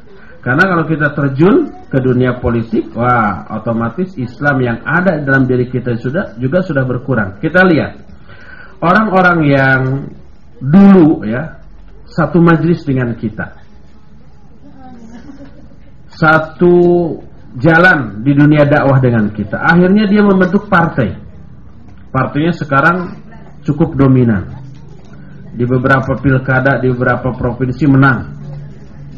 Gak perlu saya sebut partai partainya siapa. Sekarang jadi pejabat. Sekarang jadi pejabat. Nah, setelah jadi pejabat, masuk jadi jadi uh, anggota legislatif umpamanya.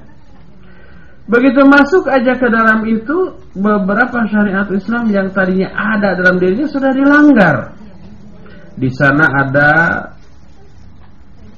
pengangkatan sumpah dengan Al-Quran itu beda. Di sana ada nyanyi-nyanyi lagu-lagu nasional itu juga sudah merupakan penyimpangan. Di sana ada umpamanya rapat-rapat yang melabrak saat-saat sholat. Sehingga ibu tahu di DDII ya di Jalan Keramat, Ustaz Yazid ngaji setiap hari Selasa pada duhur sampai asar. Di atas di, di atas di masjid ngaji di bawah rapat partai, partai Islam. Ya. Terus mereka rapatnya itu dari pagi dari jam 9 Ketika setengah tiga menjelang asar mereka break dulu untuk sholat duhur. Masing-masing kepruk-kepruk uh, sajadahnya dikepruk-kepruk lalu sholat masing-masing ngebut. Nah itu duhurnya hampir asar. Terus dilanjutkan lagi sampai hampir maghrib. Ketika kita di Bandung mengadakan sebuah tablik akbar, mengundang salah seorang ustadz lulusan Madinah dari Ba'da Zuhur sampai Asar. Pas menjelang Asar Turun rombongan anggota Dewan. Kan waktu itu masjidnya dekat dengan anu dengan uh, kantor Dewan. Al-Ukhwah namanya Masjid Balai Kota sana. Turun rombongan sekira-kira hampir jam 3 Sholat duhur di antara rombongan itu ada lulusan Madinah dari partai tertentu yang masuk menjadi anggota legislatif tingkat 2 Jawa Barat. Ketika ketemu dengan ustadz yang dari Madinah, eh kok antum di sini habis apa? Habis rapat partai ini barusan. Dari jam berapa tadi? Jam, jam 9 sekarang mau sholat duhur dulu. Sholat duhur menjelang asar. Jadi Islam yang ada pada orang itu tadinya sebelum azan sudah ada di masjid selalu berjamaah. Eh, setelah jadi pejabat lalai sholatnya. Kemudian kita lihat pejabat-pejabat menjelang kampanye turun ke daerah-daerah disambut oleh ibu-ibu salaman sama ibu-ibu. Ada yang merangkul. Padahal orang itu saya tahu benar tadinya adalah orang yang amat sangat menjaga pergaulan dari wanita. Lihat Islam yang sudah ada dalam dirinya pun sedikit demi sedikit hilang, luntur. Jadi Islam yang mana yang mau ditegakkan? Dalam dirinya aja sudah luntur. Nah itulah godaan dari sistem politik yang ada berlaku di kita. Jadi bilang aja bu kepada orang itu bahwa mempelajari Quran Sunnah adalah bagian dari langkah politik kita untuk menyelamatkan akidah kita karena politik kita kan untuk menegakkan Islam bagaimanapun Islam akan tegak kalau fondasi akidahnya tidak kuat fondasi ilmunya tidak memadai, maka tidak akan bisa Islam itu tegak. Wallahu a'lam. Bagaimana bentuk iman kepada takdir baik dan buruk dalam kehidupan sehari? Ah ini belum bu, nanti ya ada masanya kita sampai pada pembahasan takdir. Mungkin pembahasan takdir akan kesusul oleh pembahasan di Masjid Al Ihsan bu, karena Al Ihsan membahas rukun iman ya. Nah, kita di sini masih jauh, mungkin lebih dahulu di sana dibahasnya nanti. Bolehkah tanpa usaha maksimal atau kita tahu bahwa ada kelalaian dari diri kita, namun segera untuk menenangkan hati kita katakan pasrah aja deh. Kita pasrah aja deh itu kalau maknanya adalah pasrah menerima ketetapan Allah setelah kita maksimal berusaha, iya sudah maksimal berusaha tapi hasilnya masih tetap mengecewakan ya udah kita pasrah dengan ketetapan Allah dalam arti menerima dan ridho. Itu boleh. Tapi kalau pasrah deh itu dikatakan sebelum berusaha maksimal, tidak boleh. Pasrah deh itu bukan pasrah, males. Harus berjuang dulu harus berusaha dulu. Halalkah untuk dimakan makanan-makanan yang dikirim kepada kita dari acara-acara antara lain tahlilan, maulid, ulang tahun, tujuh bulan dan lain-lain. Pertama hukum asal dari seluruh makanan halal kecuali kalau ada dalil yang mengharamkan. Karena tidak ada satupun dalil yang mengharamkan makanan-makanan dari acara-acara bid'ah semacam tahlilan, semacam maulid nabi, semacam ulang tahun, maka tetaplah makanan itu dalam status halalnya. Tetap. Adapun yang terlarang adalah makan minum di tempat orang kematian. Kalau kita hadir lalu dikasih makan nggak boleh. Tapi kalau kita tidak hadir diam di rumah lalu dikirim, itu tidak ada larangan dan tidak menjadikan makanan itu menjadi haram. Jadi hukum asal status makanan itu halal. Tapi bila bila bunyi, bila kita menerima makanan tersebut mengakibatkan timbulnya fitnah, timbulnya kesalahpahaman, karena kita dikirim kita menerima Nanti dikira orang kita mendukung acara itu. Kita membolehkan acara itu. Menjadi dalil bagi mereka bahwa hal itu boleh Padahal tidak boleh. Nah kalau dikhawatirkan timbul fitnah seperti itu Lebih baik tidak kita terima. Tapi kalau tidak dikhawatirkan akan muncul fitnah seperti itu boleh kita terima dan status makanan itu adalah halal. Jadi kita tidak menerima kiriman makanan itu bukan karena makanan itu haram, makanan itu halal.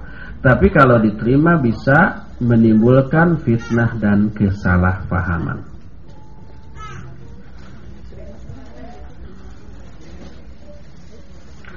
Apakah seorang istri bertanggung jawab di hadapan Allah di akhir terhadap dosa-dosa yang dilakukan oleh suaminya yang terang-terangan?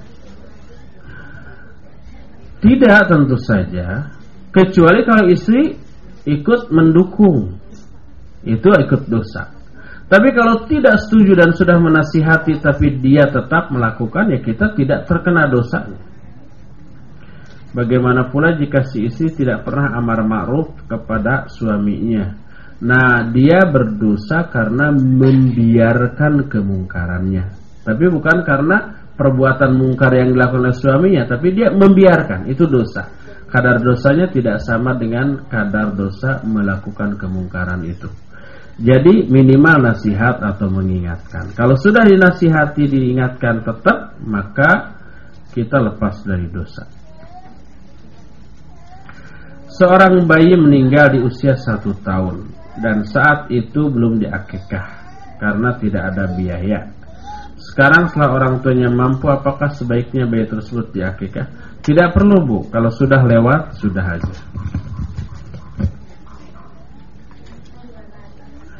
Adakah sombong yang disukai oleh Allah? Tidak ada. Semua sombong itu dibenci. Para ulama, para wanita umumnya sholat memakai mukena dan sarung. Pertanyaan, bolehkah tidak berpakaian?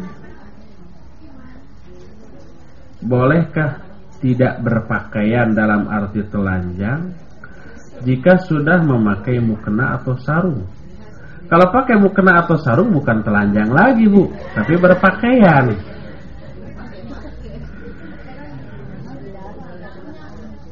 Artinya tidak pakai baju gitu, jadi habis mandi langsung aja pakai mukena gitu. Itu bu berakibat akan uh, transparan. Apalagi rata-rata mukena itu warnanya putih itu akan transparan. Jadi sebaiknya dirangkap Bu ya. Apakah termasuk bid'ah jika ia menghususkan pakaian yang paling bagus untuk sholat? Padahal sudah memakai mukena dan sarung. Dikiaskan dengan jika kita mau jalan-jalan berpakaian yang bagus, apalagi untuk sholat. Memakai pakaian yang bagus untuk sholat diperintahkan bu oleh Al-Quran Surah Al-Araf surat ayat 31 menyatakan Hudu zinatakum inda kulli masjidin Ambil perhiasan-perhiasan kamu setiap kamu masuk masjid Maknanya adalah pakailah pakaian-pakaian kamu terbagus setiap kamu mau sholat Jadi itu diperintahkan dan itu tidak terlarang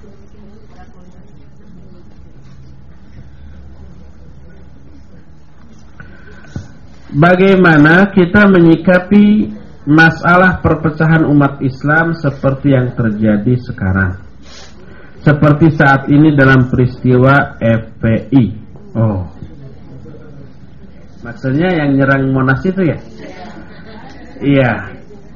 Di satu sisi ada benarnya, di sisi lain ada salahnya, Bu. Benarnya adalah mengingkari kemungkaran.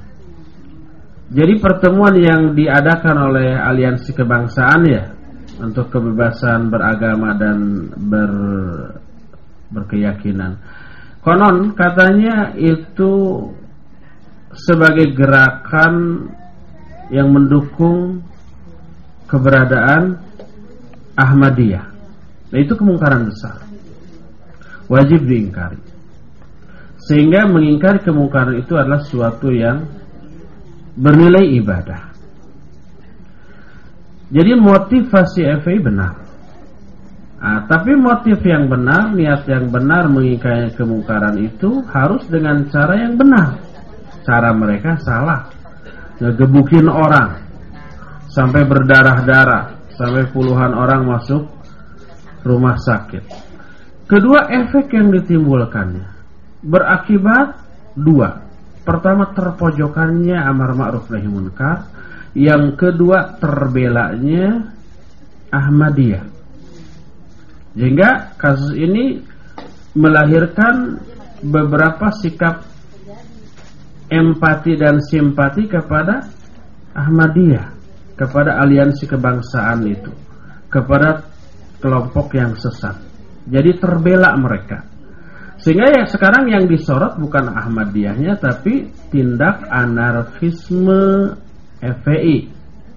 Nah itu jadi cara yang perlu kita terapkan untuk beramal nahruf nahi munkar juga harus harus dengan cara yang ma'ruf.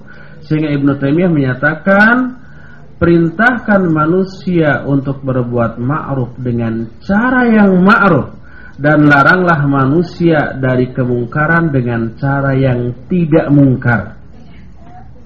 Nah ini adalah akibat dari orang yang tadi berjihad tanpa ilmu. Jihadnya tinggi semangatnya tapi ilmu tidak ada akhirnya salah. Akibatnya umat Islam secara keseluruhan yang dirugikan. Apalagi penampilan fisik mereka kan sama dengan kita. Bergamis, ngatung, berjenggot, bersorban gitu ya. Akhirnya kita dipukul rata setiap yang berpenampilan begini di awal oh, itu tuh yang yang nyerang itu yang mukulin di Monas kan gitu kita kena getahnya nah jadi sikap kita bagaimana sikap kita bila memungkinkan bila memungkinkan. Memberi penjelasan ke umat tentang pertama sesatnya Ahmadiyah dan memang harus harus harus dilarang. Kedua cara beramal ma'ruf nahi munkar harus dengan cara yang baik. Kita bisa mengemukan itu ke umat melalui tulisan umpama nulis di koran nulis di majalah atau umpama ceramah di tempat-tempat yang strategis maka lakukan kalau tidak memungkinkan ya sudah minimal kita mengingkari hal itu di dalam hati kita itulah yang harus kita lakukan tolong beri nasihat pada anak sebagai berikut. Setelah menikah, Ana merasa kurang sekali dalam melakukan ibadah mahdoh. Yang sunnah-sunnah seperti sholat malam, saum sunnah. Ana merasa waktu 24 jam kurang untuk membagi antara pekerjaan rumah dengan ibadah sunnah.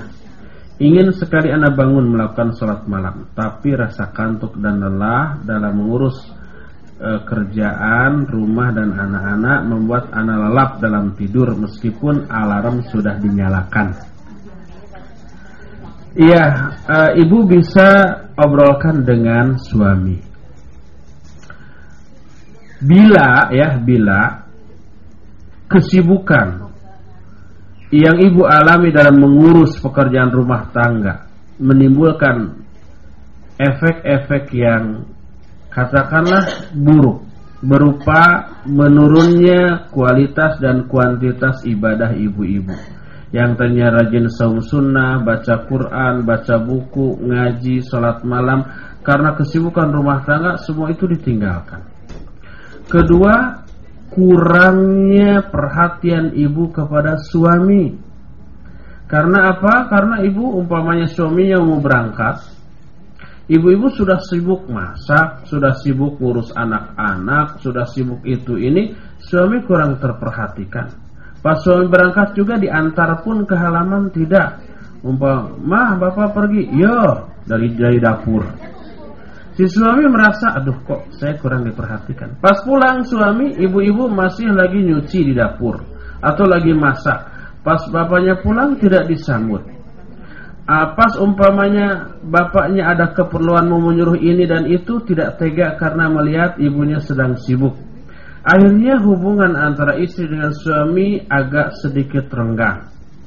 Nah ini madarat bisa mengganggu keharmonisan rumah tangga. Coba dibicarakan. Bila semua itu madaratnya lebih besar, coba bicarakan bagaimana kalau kita cari pembantu dengan pembantu keluar uang 300 400 ribu per bulan tapi efek positifnya luar biasa ibu-ibu jadi punya waktu ngurus anak-anak dan ngurus suami ibu-ibu juga punya waktu umpamanya untuk baca Quran baca buku ngaji belajar dan tidak capek sehingga malamnya bisa bangun bisa tahajud.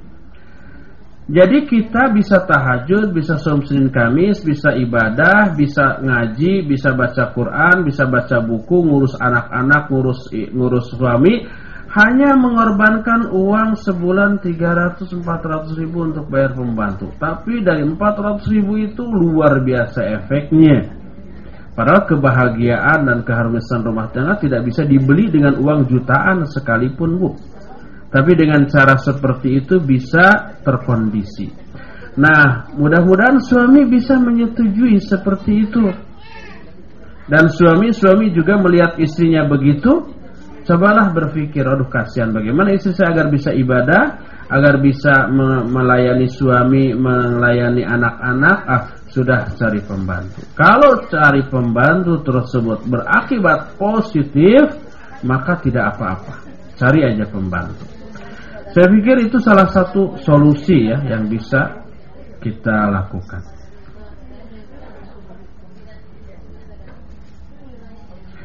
Tolong jelaskan tentang ubudiyah. Ubudiyah itu ibadah maknanya ya. Tolong, apakah seluruh tayangan TV dosa besar?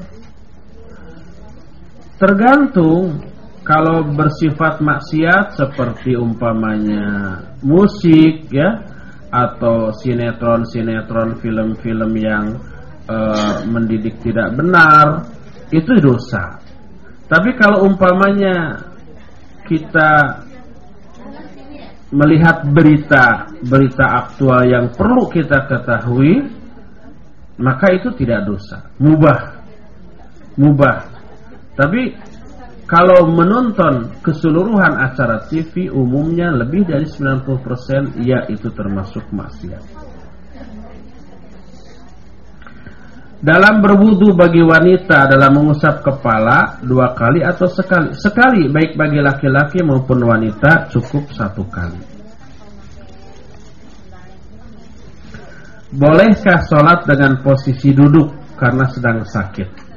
Yang kalau sholatnya dengan posisi berdiri maka salah satu gerakan sholat kita menjadi tidak sempurna. Boleh. Kalau kita sakit tidak mampu berdiri, mampu tapi lemes gitu ya, berakibat bisa tambah parah, maka jangan berdiri, duduk saja.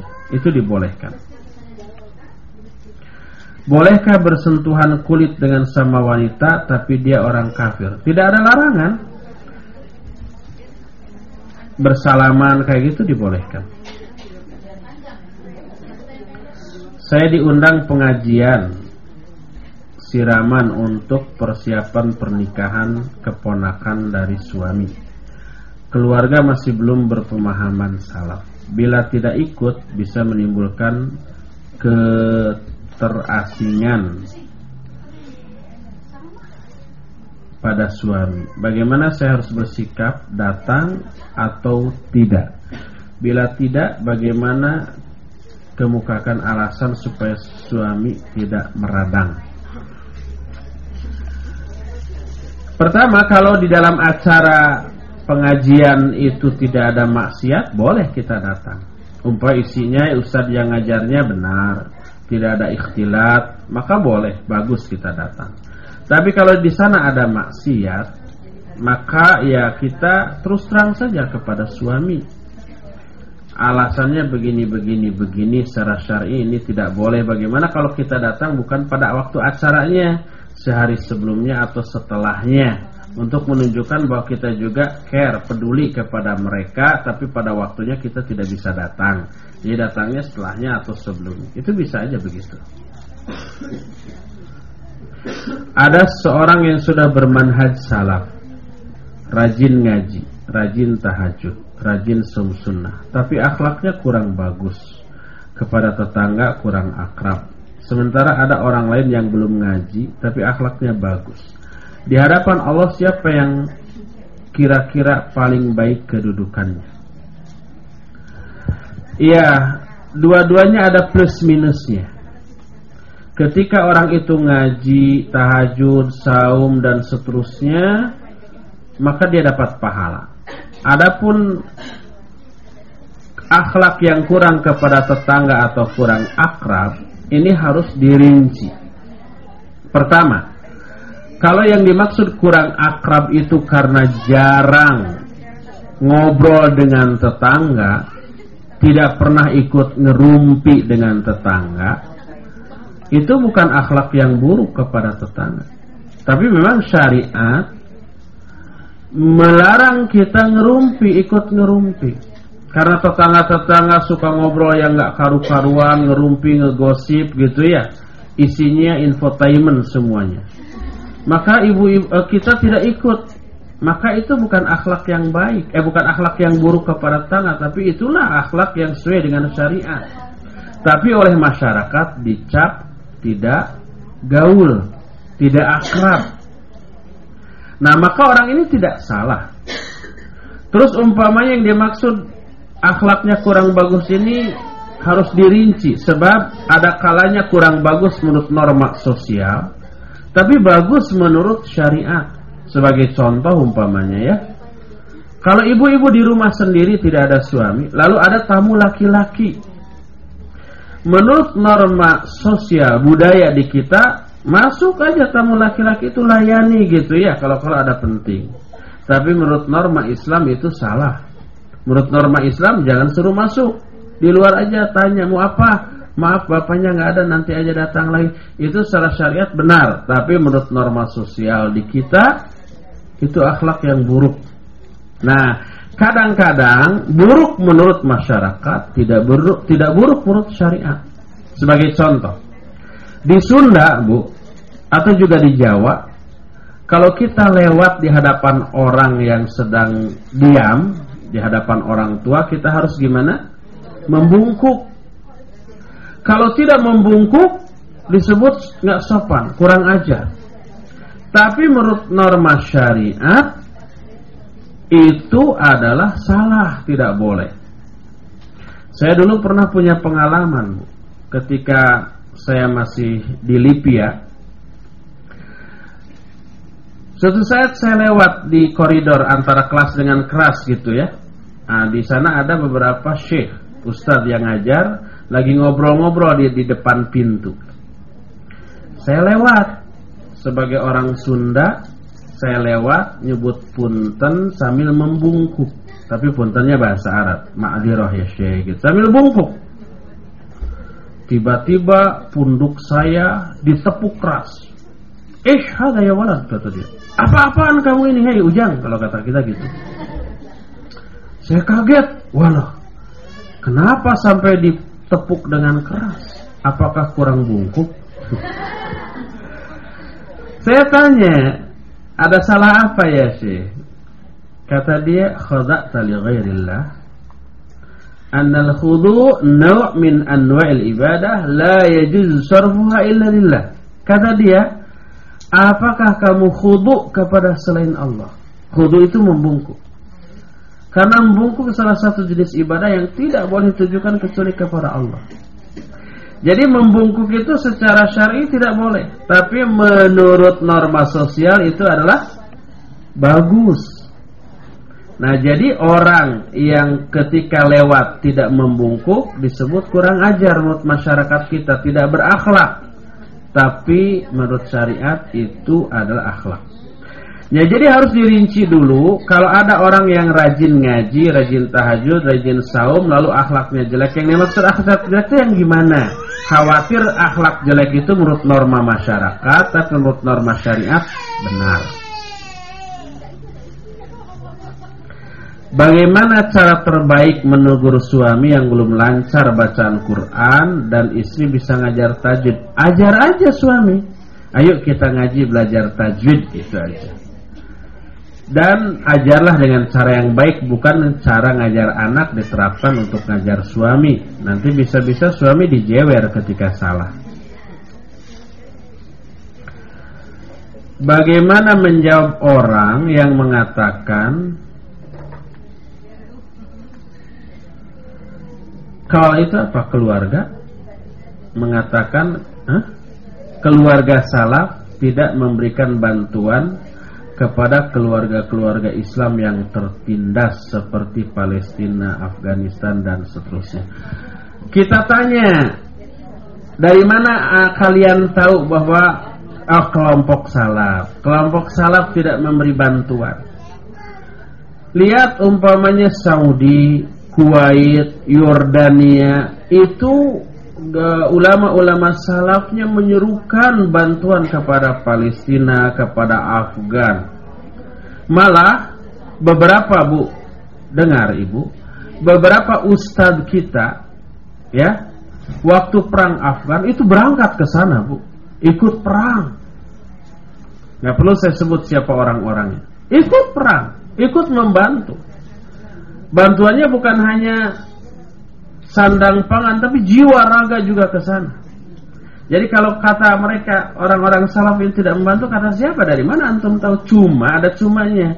Kita kalau bantu-bantu nggak pernah dipublikasikan. Kalau mereka sedikit bantuan sosial bagi sembako aja pasang bendera dan spanduk masuk TV satu kali ngebantunya diberitakan berkali-kali seperti jadi sering kita ngebantu berkali-kali tapi tidak pernah dipublikasikan. Karena yang kita uh, kejar dengan bantuan itu hanyalah ridho Allah. Pahala dari Allah bukan sanjungan dan komentar orang. Jadi jawab bu kepada orang itu dari mana kalian tahu? Kami ini kalau membantu nggak pernah ngomong nggak pernah laporan sehingga kalian pun tidak tahu. Sama dengan hadis kalau memberi dengan tangan kanan usahakan tangan kiri tidak tahu. Itu yang kita lakukan. Kalau kalian gitu, bagi sembako sekali, pasang spanduk, pasang iklan di koran, masuk TV, bangga. Nah, seperti itu. Jadi salah besar kalau dikatakan kita tidak memberikan bantuan. Wallahu a'lam bishawab. Ya Bu, tadinya ini cuma break ya, tapi sekarang sudah setengah 12. Saya yakin ibu-ibu juga sudah boring gitu, sudah sudah jenuh Cukup sampai di sini saja dulu. Insya Allah kita akan lanjutkan dua pekan yang akan datang. Subhanakallahum bihamdika asyhadu an la ilaha anta wa atubu. Walhamdulillah.